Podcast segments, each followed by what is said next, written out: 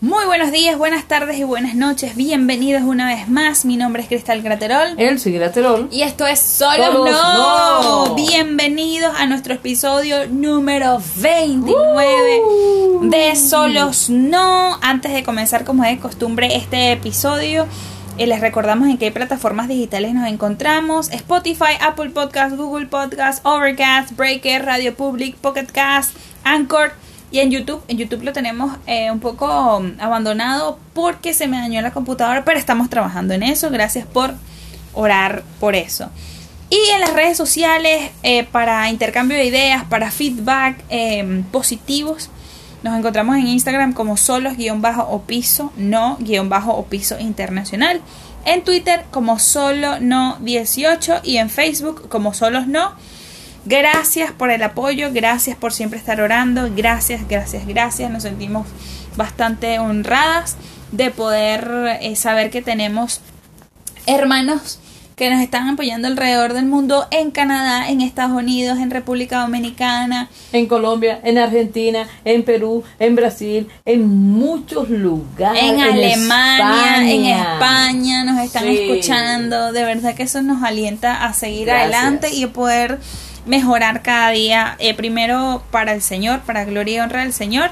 Y segundo para ustedes. Muchísimas gracias. Muy bien. Entonces, el programa de hoy es picante Para y extendido. Ah, ¿por qué? Porque hoy vamos a hablar de un tema eh, que ha estado bastante en boga, que muchas personas que no son cristianas me han preguntado cuál es la diferencia entre el diezmo y las ofrendas. Diezmo, ¿qué es la ofrenda?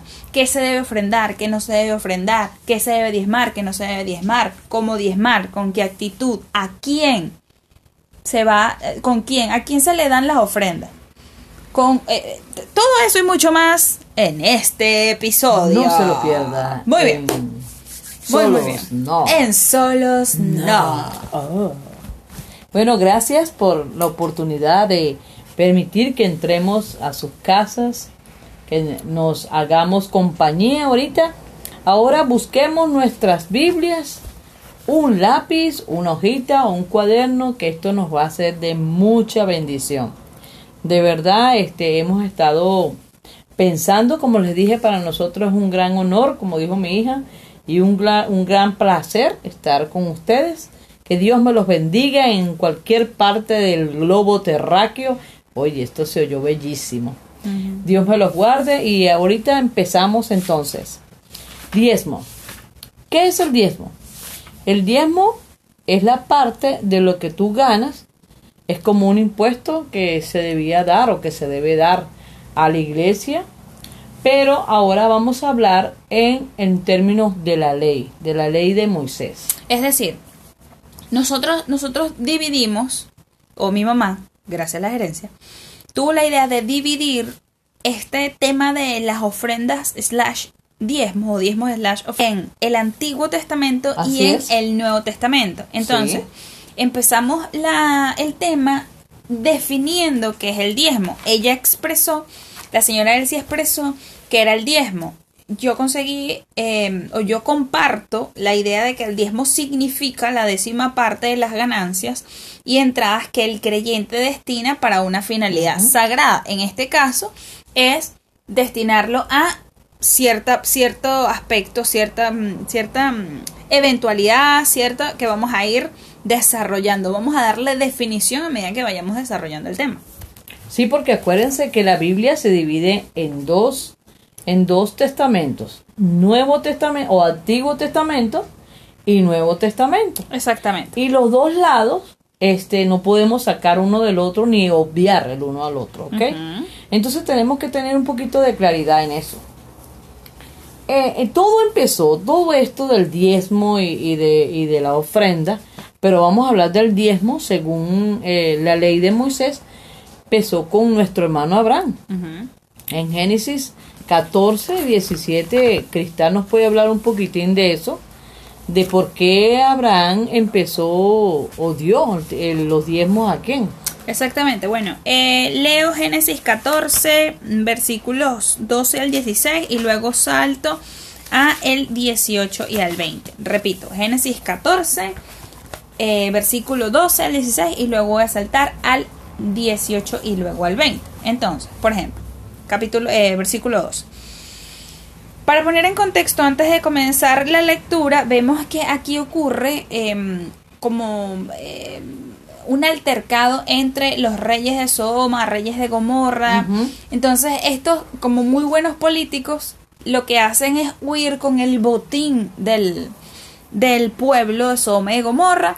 Entonces, eh, no solamente el motín era eh, a nivel económico, sino también era de recursos humanos. Se llevaron mujeres y se llevaron a los magnates de el, del pueblo. Entre ellos estaba Lot. Lot era el sobrino, hermano, hermano el hijo del hermano de Abraham. Así es. Alguien que sobrevivió al, al desfalco, a, todo este caracazo.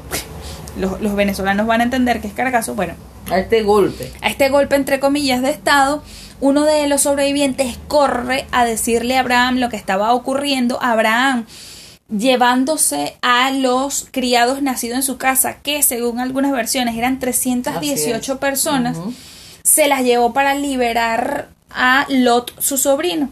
El Señor le da la victoria a Abraham, Abraham logra traerse a su sobrino y además todo el botín que fue rescatado de manos de estos malvados reyes y es lo que podemos eh, leer en el capítulo 12. Y como Lot, el sobrino Abraham, habitaba en Sodoma, también se lo llevaron a él. ¿Quiénes? Estos reyes. Em, prosigo. había escapado esta persona en el capítulo en el versículo 13 uno de los que había escapado le informó a Abraham entonces Abraham eh, en el versículo 16 recupera todos los bienes y también rescató a su sobrino Lot saltamos al 17. Eh, Cuando Abraham volvía de derrotar a Kedorlaomer, que era uno de los reyes, y a los reyes que estaban con él, el rey de Sodoma salió al encuentro en el valle de Save, es decir, en el valle del el rey. Ok, habla este rey con Abraham, le pide el botín porque era de su pueblo, el, Abraham se lo devuelve y luego le sale al encuentro en el versículo 18, Melquisedec, que era el rey de Salem y sacerdote de Dios Altísimo. Y este, este em, sacerdote le ofreció pan y le ofreció vino. Luego bendijo a Abraham con estas palabras, que el Dios Altísimo, Creador del cielo y de la tierra, bendiga a Abraham. Bendito sea el Dios Altísimo que entregó en tus manos tus enemigos. Entonces Abraham, y este es el versículo clave, le dio el diezmo de todo. Eh, ok. Le dio el diezmo de todo. De todo. Abraham decidió. Exactamente. Aquí tenemos que hacer un, paréntesis y un énfasis. Abraham en actitud de agradecimiento, de, de, un, de una manera que él estaba agradecido a Dios, una manera de honrar, una manera de reconocer, una manera de, de sentirse bien, le cedió, le dio el diezmo de todo el botín que Abraham traía. Ese fue el primer diezmo que conocemos en la historia bíblica, o sea, en el Antiguo Testamento. Después podemos ver que también el nieto también hace, hace algo muy parecido a, a Abraham. Su nieto Jacob también dice que, que también por su perspectiva, por su decisión, aquí no estamos viendo que él escuchó que Dios le dijo, no, no, no. Él tomó la decisión en Génesis 28, 18 al 22 que dice.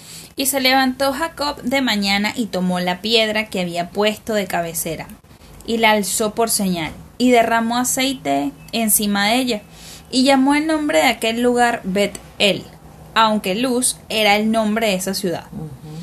E hizo Jacob voto diciendo, si fuese Dios conmigo y me guardare en este viaje en que voy, o en el que voy, y me diere pan para comer y vestido para vestir, y si volviere en paz a casa de mi padre, Jehová será mi Dios. Y esta piedra que he puesto por señal será casa de Dios y de todo lo que me dieres, el 10% apartaré para ti. Ok, aquí estamos viendo que esto es una especie de trato. un, un, un- me parece que es así como un, un, una, un, un, un diezmo por interés, un diezmo con, con, si tú me das, yo te doy. Si tú me haces, yo te pago. Entonces aquí vemos que también es Jacob que toma esa decisión. Dios en ningún momento pidió eso. Eso tenemos que estar muy clarito. Entonces aquí vemos que son diezmos del hombre para Dios. Del hombre que decidió, ya sea por agradecimiento, sea por interés, sea por chantaje, sea por condición, sea por lo que sea. Eso queremos estar muy, muy claro, ¿ok? Ahora vamos a leer el Deuteronomio 28 al 29. ¿Qué, qué, qué ley le dieron a Moisés para hablar de, de los diezmos? De Deuteronomio 14, 28 al 29. Ok. Toca destacar, y esto también lo vamos, le vamos a poner un poco de énfasis al, al, al tema. Todo lo que se está tocando aquí es de acuerdo a como el Espíritu Santo nos da a entender, y estas son nuestras opiniones. Eh, creo que el, el principio básico de este programa es que nosotros no promovemos las religiones. No, no, ningún La religión no la promovemos, promovemos la relación. Y por ende, aquí lo que también salpicamos el tema es con nuestra opinión. Así es. Eh, respetamos las opiniones de los otros hermanos o hermanas, eh, pero aquí nosotros exponemos nuestras opiniones. Otra Entonces, cosa que les digo, mis amados y amadas, es que cada quien tiene derecho a leer los versículos que leemos. Exactamente. Ah, ustedes deben esculcar su Biblia, analizarla, ponerla en práctica y también me gusta cuando investigamos. Por eso decimos, abran sus Biblias, tomen su papelito, agarren sus lápiz y escribamos. Porque es muy importante saber qué es lo que nos están diciendo. Amén. Deuteronomio 14, 28 y 29. Cada tres años reunirás los diezmos de todos tus productos de ese año y los almacenarás en tus ciudades. Así los levitas, que no tienen patrimonio alguno, y los extranjeros, los huérfanos y las viudas que viven en tus ciudades, podrán comer y quedar satisfechos. Entonces el Señor tu Dios bendecirá todo el trabajo de tus manos. Aquí estamos viendo que Dios elige a los levitas. ¿Quién eran los levitas? Acuérdate, acuérdense, amados y amadas, que el hermano Jacob tuvo cuánto? Doce. De los cuales el Señor, doce hijos, de los cuales Señor él hizo doce tribus de los doce hijos de Jacob. ¿Ok? Y uno de las tribus de Jacob era Leví, el cual a cada tribu se le dio tierra y heredad. Pero a los levitas no se le dieron tierra y heredad, heredad porque el Señor así lo dispuso. Entonces las once tribus restantes que habían debían de darles los levitas. ¿Por qué? Porque eran, acuérdense, vuelvo a recalcar que estamos hablando del Antiguo Testamento. Eran los que se encargaban de la adoración del templo, de todo el trabajo del templo. Por lo tanto, a Dios le plació que cada tribu se diera sus diezmos a los levitas. Y estos, a su vez, daban diezmos de los diezmos al, al, Sumo sacerdote. al sumo sacerdote. Eso lo podemos leer. Y, oye, disculpen. Y esto de Deuteronomio 14, 28 al 29 dice, hay que aclarar esto, alimentos, alimentos para los levitas, los huérfanos y las viudas, amados y amadas. Exacto, aquí también podríamos ya tocar el punto de a quién van dirigidas las ofrendas Exacto. y los diezmos, en este caso los diezmos, para no tocar el punto de las ofrendas aún. Así es. Los diezmos, según el capítulo 14 del libro de Deuteronomio, versículo 28 y 29, iba dirigidos a los levitas porque ellos no tenían herencia en la repartición de tierra, en la tierra prometida es. que el Señor No había establecido. heredad. Exacto. Y como no tenían heredad, el- los, la- las 11 tribus les daban el diezmo. Iban a los levitas, pero no solamente a los levitas, sino a las viudas y a los huérfanos y a los extranjeros que eh, pues eh, hacían vida con ellos allí. Una de las cosas que yo admiro y, y bendigo al Señor es el cuido que Dios da a la viuda. Es el cuido que Dios da a los huérfanos. Dios está pendiente de ellos. Y los levitas tenían que tener un tremendo trabajo, señores. No era tan fácil servirle al Señor Todopoderoso. Y entonces Dios le plació que los levitas se le fueran dados eh, los diezmos a ellos. Vamos a leer números 18, 19 al 32 para tener un poquito más de claridad en esto. Yo el Señor te entrego todas las contribuciones sagradas que los israelitas me presentan. Son tuyas y de tus hijos y de tus hijas, como estatuto perpetuo. Este es un pacto perpetuo sellado en mi presencia con sal. Es un pacto que hago contigo y con tus descendientes. El Señor le dijo a Aarón, tú no tendrás herencia en el país, ni recibirás ninguna porción de la tierra, porque yo soy tu porción, yo soy tu herencia entre los israelitas. A los levitas les doy como herencia y en pago por sus servicios en la tienda de reunión todos los diezmos de Israel. Si los israelitas volvieran a cometer el pecado de acercarse a la tienda de reunión, morirán. Por eso únicamente los levitas servirán en la tierra de reunión y cargarán con la culpa de los israelitas. El siguiente es un estatuto perpetuo para todas las generaciones venideras. Los levitas no recibirán herencia entre los israelitas porque yo les he dado como herencia los diezmos de los Israel que los israelitas ofrecen al Señor como contribución.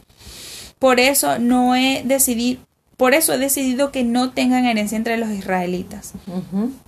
Entonces aquí chequeamos, está muy claro que fue un pacto perpetuo que Jehová nuestro Dios hizo, o sea, un pacto eterno, que a los levitas se les fuere dado los diezmos. ¿Ok?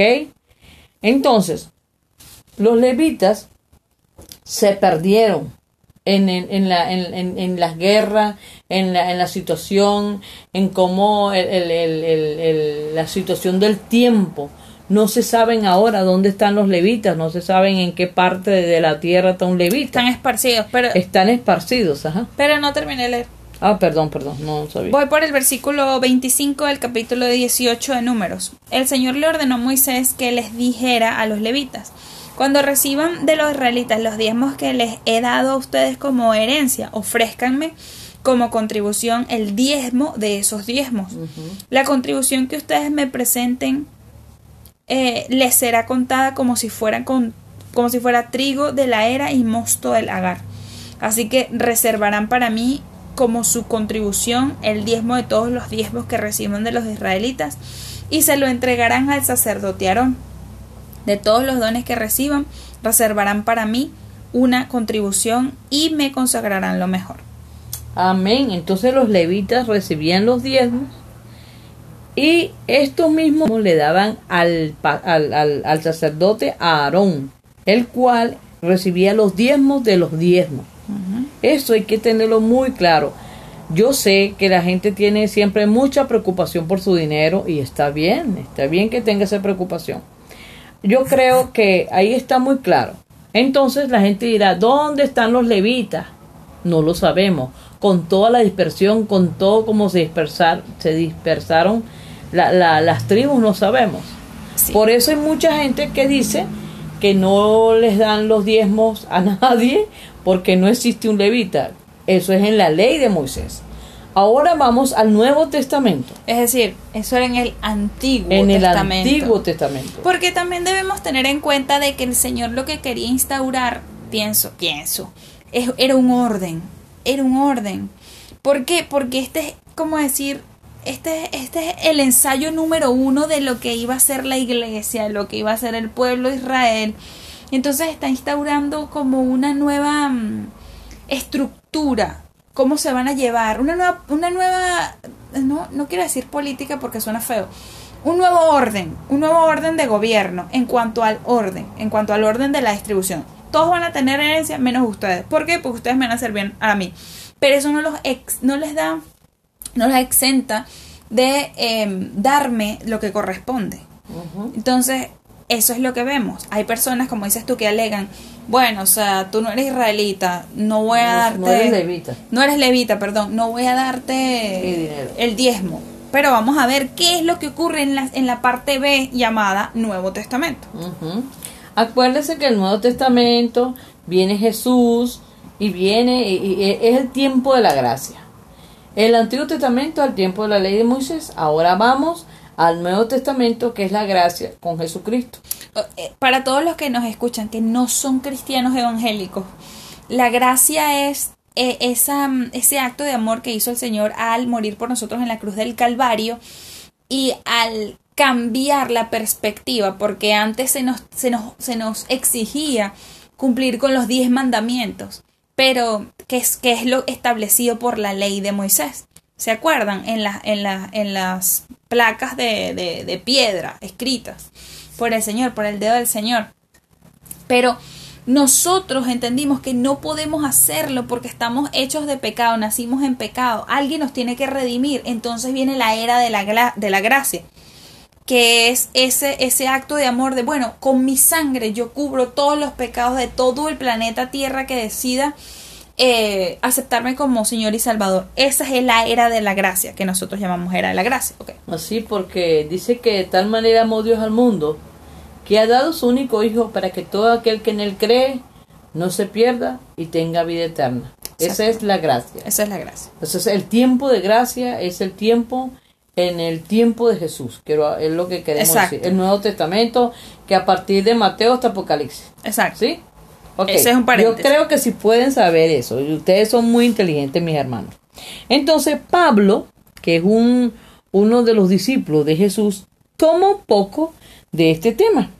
Primera a los Corintios 9:14. ¿Qué dice Pablo?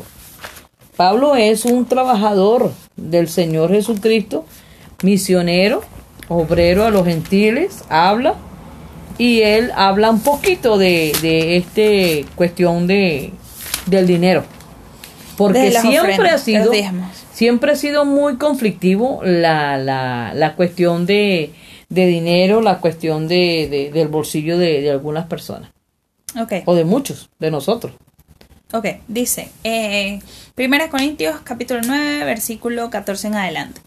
Así también el Señor ha ordenado que quienes prediquen el Evangelio vivan de este ministerio. Ah, un poco en contexto. Aquí Pablo está siendo como puesto en, puesto entredicho que él no era apóstol. Entonces él saca como su, su currículum. Y desde el versículo 1 al capítulo 9 habla, no soy apóstol, no he visto a Jesús nuestro Señor, no son ustedes fruto de mi trabajo en el Señor, aunque otros no me reconozcan como apóstoles, para ustedes sí lo soy, porque ustedes mismos son el sello de mi apostolado en el Señor. Esta es mi defensa contra los que me critican. ¿Acaso no tenemos derecho a tenemos de viajar acompañados por una esposa creyente como lo hacen los demás apóstoles y cefas y los hermanos del Señor? ¿O es algo que o es solo que Bernabé y yo estamos obligados a ganarnos la vida con otros trabajos? O sea, al parecer no solamente estaba entredicho si era o no apóstol, si tenía o no autoridad como para em, liderar una serie de, de iglesias, sino que a lo mejor no se le apoyaba a nivel económico porque no estaba casado. Entonces él refuta este tipo de discriminación, por así decirlo, ministerial. Eh, eh, versículo 6. O es que, ajá, voy al 7. ¿Qué soldado presta servicio militar pagándose sus propios gastos? ¿Qué agricultor planta un viñedo y no come sus uvas? ¿Qué pastor cuida un rebaño y no toma de la leche que ordeña? No piensen que digo esto solamente desde el punto de vista humano. No lo dice también la ley, porque la ley de Moisés está escrito. En la ley de Moisés está escrito, no le pongas bozal al buey mientras esté trillando. O sea, no lo sobrecargues.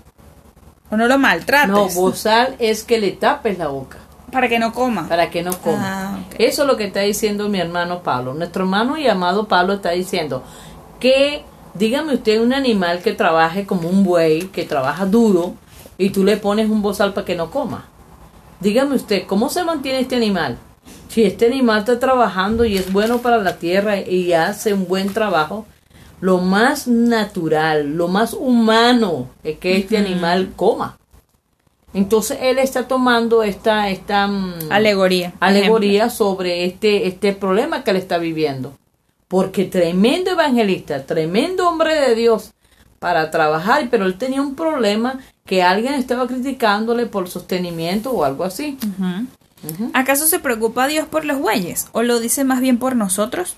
Por supuesto que lo dice por nosotros. Porque cuando el labrador ara y el segador trilla, deben hacerlo con la esperanza de participar de la cosecha. Exacto. Si hemos sembrado semillas espirituales entre ustedes, será mucho pedir que cosechemos de ustedes lo material.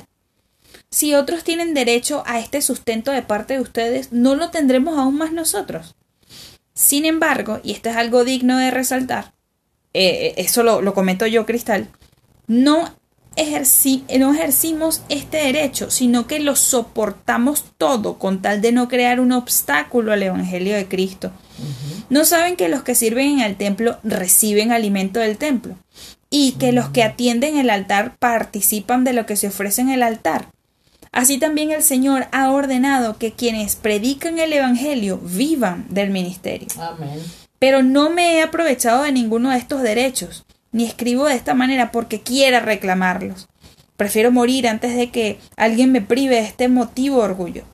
Sin embargo, cuando predico el Evangelio no tengo de qué enorgullecerme ya que estoy bajo la obligación de hacerlo. Entonces, bueno, por ahí se va para otro tema. Aquí estamos viendo a Pablo, ¿verdad? Diciendo que él no exige diezmo, él no está pidiendo que lo sostengan, porque si venimos a ver, eh, Pablo hacía a tiendas y trabajaba. Él no era cargoso, él no era un hombre que tenías tú que pagarle, pero él hace hincapié en que toda persona que predique el Evangelio honestamente y conozco a hombres de Dios que merecen, merecen mis respetos y en verdad que son muy laboriosos y hacen tremendo trabajo misionero.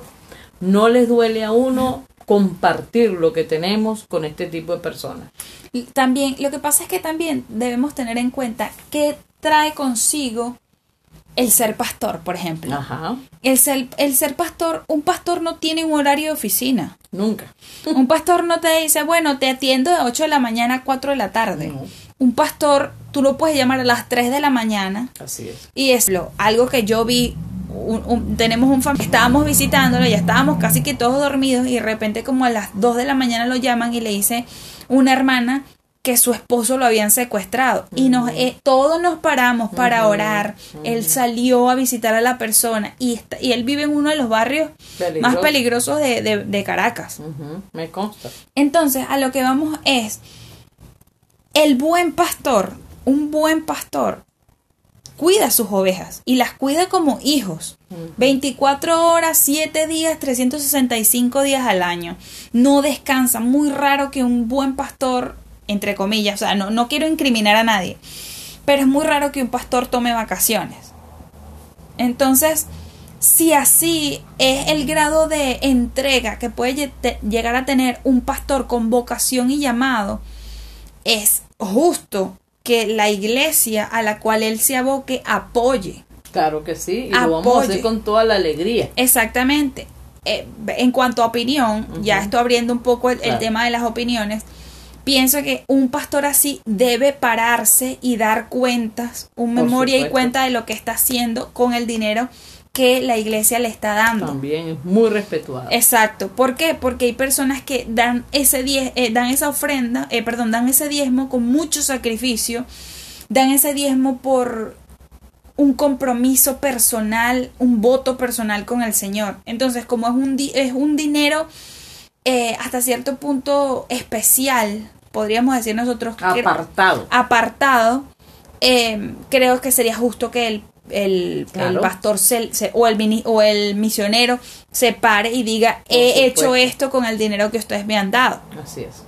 Este, ah, ibas a comentar? Otra cosa que, yo digo que yo sé que hay mucha, mucha ataque contra algunos pastores que también este, derrochan dinero de otros. Yo también veo eso este se compran los mejores carros o sea demasiado una cosa un Rolex los mejores, los mejores trajes exacto. Entonces yo creo que todo está y voy a hacer hincapié en esto es para Dios.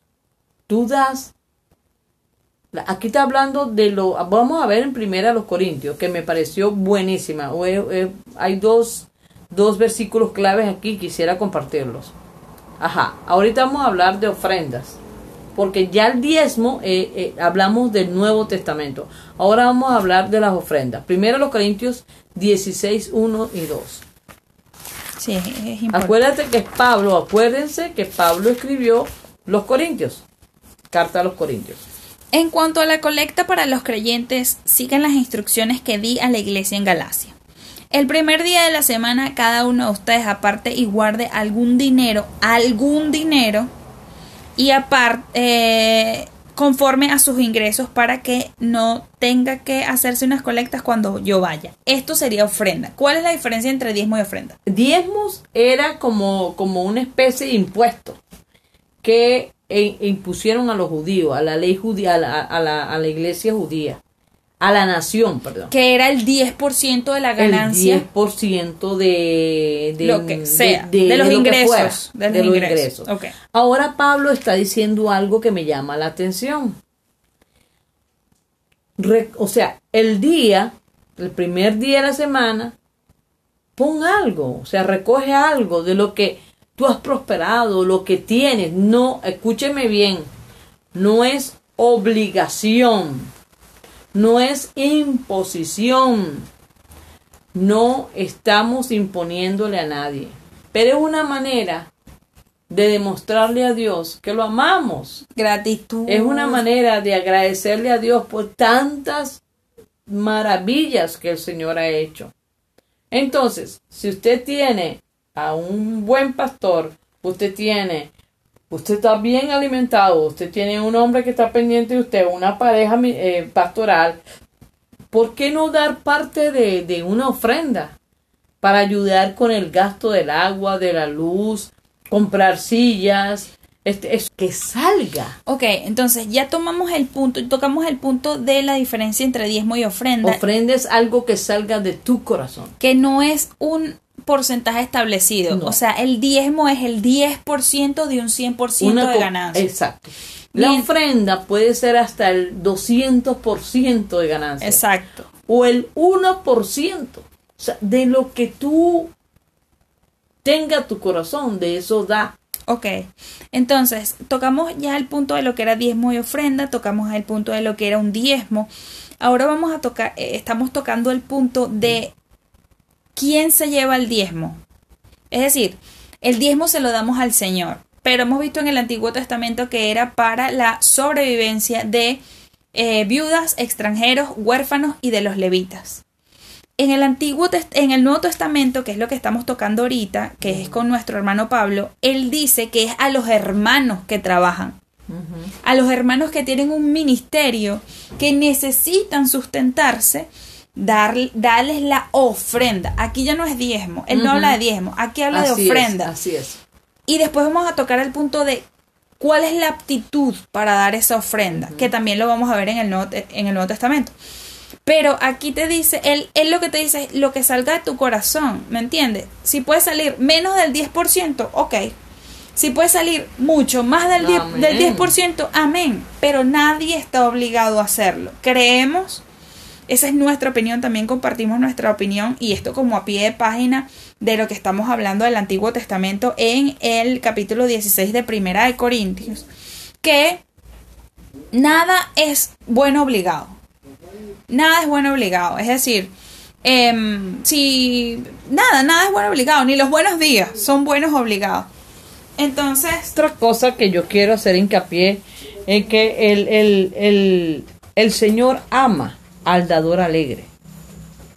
El Señor no quiere que tú seas te- tener una orden. Mira, oh, no, no, no, no, no.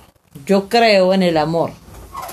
Yo creo que Dios es amor. Y yo creo que nada con obligación es, es disfrutar. Nada con obligación es, es, es, es cuestión de gozo. exacto. Eso es lo que quiero decir. O sea, yo creo que si tú amas a Dios, tú tienes, tú, tú, tú, yo conozco personas que, que pueden dar, no digo el 10, el 50, el 90%. Eso es algo que sale de tu corazón. un agradecimiento, es algo personal. Como dijo mi hija, es algo de comunión. Es algo que tú quieras dar, lo que tú propusiste en tu Eso- corazón. eso- eso me es hace- algo muy íntimo. Exacto, eso me hace pensar a un amigo que tenía un primo, y esto lo voy a poner a modo de, eh, de ch- chiste. Él tenía un primo y el primo tenía una novia que era rica, que tenía mucho dinero, mientras que el primo era así como de, de- de raíces humildes como nosotros. Y un día la muchacha llega con tremendo regalo para el muchacho en el trabajo. Delante de todos se lo entrega, le da un beso y después se va. Y cuando se va, el chamo empieza a palidecer, el primo de mi amigo. Y mi amigo le pregunta, ¿pero qué pasa? Ay, yo tenía ahorrado un dinero y a ella, ay, ahora ella como me dio este regalo tan caro, yo a ella le tengo que dar un regalo caro también. Y yo quería comprarme un teléfono nuevo porque el mío está fallando. Entonces a lo que voy con esta, con esta muy extraña eh, ejemplo, es que si dos, si dos novios hacen el esfuerzo para darse lo mejor entre sí, para darse el mejor regalo entre sí, ¿por qué nosotros no, le, no podemos hacer, entre comillas, un esfuerzo para demostrar nuestro amor? Y ojo, con mi opinión, no quiero mover fibras, no quiero que ustedes se sientan que estamos manipulando, no, No, no. es nuestra opinión, es, es lo que sentimos al dar, por así decirlo. O sea, que si yo realmente eh, eh, quiero expresar lo enamorada que estoy del Señor, lo doy con lo mejor que tenga, porque Él lo vale. Amén. Él murió por mí. O sea, no hay cosa que yo haga en la tierra que se compare con eso. Pero voy a demostrar mi gratitud.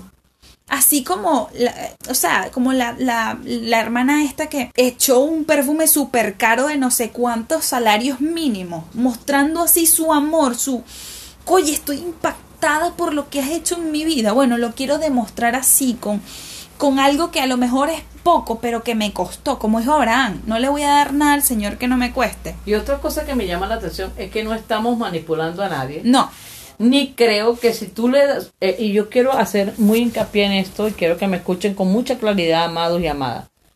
No estoy diciendo que deben dar, ni que no deben dar. Esto es cuestión de opinión. Yo creo que Dios no se debe manipular ni va a aceptar nuestra manipulación. No creo tampoco, ay, que si no diezmaste, no ofrendaste, vas a caer en maldición. No, tampoco creo eso porque Dios no necesita ese dinero. Es una manera de el creador y, y su creación. Es una manera del amor, es una manera de comunicación, de unión. El creador con su creación. Yo personalmente eh, me siento muy agradada cuando puedo colaborar en la obra o puedo ayudar a alguien de la obra o de cualquier hermano. Es una bendición de Dios. puedo, puedo. Ah, perdón. Ajá. Voy a comentar lo último rápidamente para continuar con, con la lectura bíblica, ¿no? Que esa es la base de este podcast. Pero a lo que voy es algo que alguien me, me, me edificó con este comentario. Él dijo, si damos lo, nuestra, nuestra, nuestra responsabilidad es dar. Así es. Después de allí es responsabilidad de otro. Es decir, Amén, es me decir, gusta. si yo tengo dos millones de dólares y esos dos millones de dólares yo ya predispuse en mi corazón a que eso iba a ser mi ofrenda al Señor, mi responsabilidad termina cuando yo lo entrego en el altar, cuando yo lo es. En, en la cestica de las ofrendas, cuando yo le, ahí termina mi responsabilidad y comienza la responsabilidad del pastor, de que, del que esté enfrente Del administrador. de- exacto, el que esté enfrente del ministerio. Ya eso es responsabilidad de él con el Señor. ¿Acaso Dios no nos mira? Exacto. Dios no sabe el pensamiento tuyo y el mío. Dios no sabe el corazón de cada uno de nosotros. Entonces vamos a seguir segunda a los Corintios 8, 1 al 5. Ahora, hermanos, queremos que se enteren de la gracia que Dios ha dado a la iglesia de Macedonia. En medio de las pruebas más difíciles, su desbordante alegría y su extrema pobreza abundaron en rica generosidad. Soy testigo de que dieron espontáneamente tanto como podían y aún más de lo que podían, rogándonos con insistencia que les concediéramos el privilegio de tomar parte en esta ayuda para con los santos. Aleluya. Incluso hicieron más de lo que esperábamos, ya que se entregaron a sí mismos, primeramente al Señor y después a nosotros conforme a la voluntad de Dios. Qué hermoso. Yo creo que es maravilloso saber cuando un corazón está dispuesto, cuando tú amas. Y se siente, se siente cuando... Y lo que más me llama es que eran pobres. Muy en extremo pobres. Y pedían a Pablo, por favor, déjame bendecirte con lo poquito que tenemos. Y yo digo, hay un, hay, hay, he leído en algún lado que dice que hay ricos que lo que son son ricos nada más. Entonces que no tienen más nada. Segundo a los Corintios 9, 6, ¿qué dice? Y con eso vamos a cerrar. Dice, dice, recuerden esto. Y esto, y aquí vamos a tocar el punto de cuál es la aptitud y actitud con C y con P que debo tener al momento de ofrendar. El que siembra escasamente, escasamente cosechará. Y el que siembra abundantemente, abundantemente cosechará. Cada uno debe dar según lo que haya decidido en su corazón, no de mala gana, ni por obligación, porque Dios ama al que da con alegría. Y Dios puede hacer que toda gracia, perdón, abunde para con ustedes de manera que siempre, en toda circunstancia, tengan lo necesario y toda buena obra abunde en ustedes. Amén. Así es, mis amados. Dar con alegría, no con obligación, ni con una mala aptitud ni actitud. Así que Dios les bendiga y demos con alegría y gozo. Amén.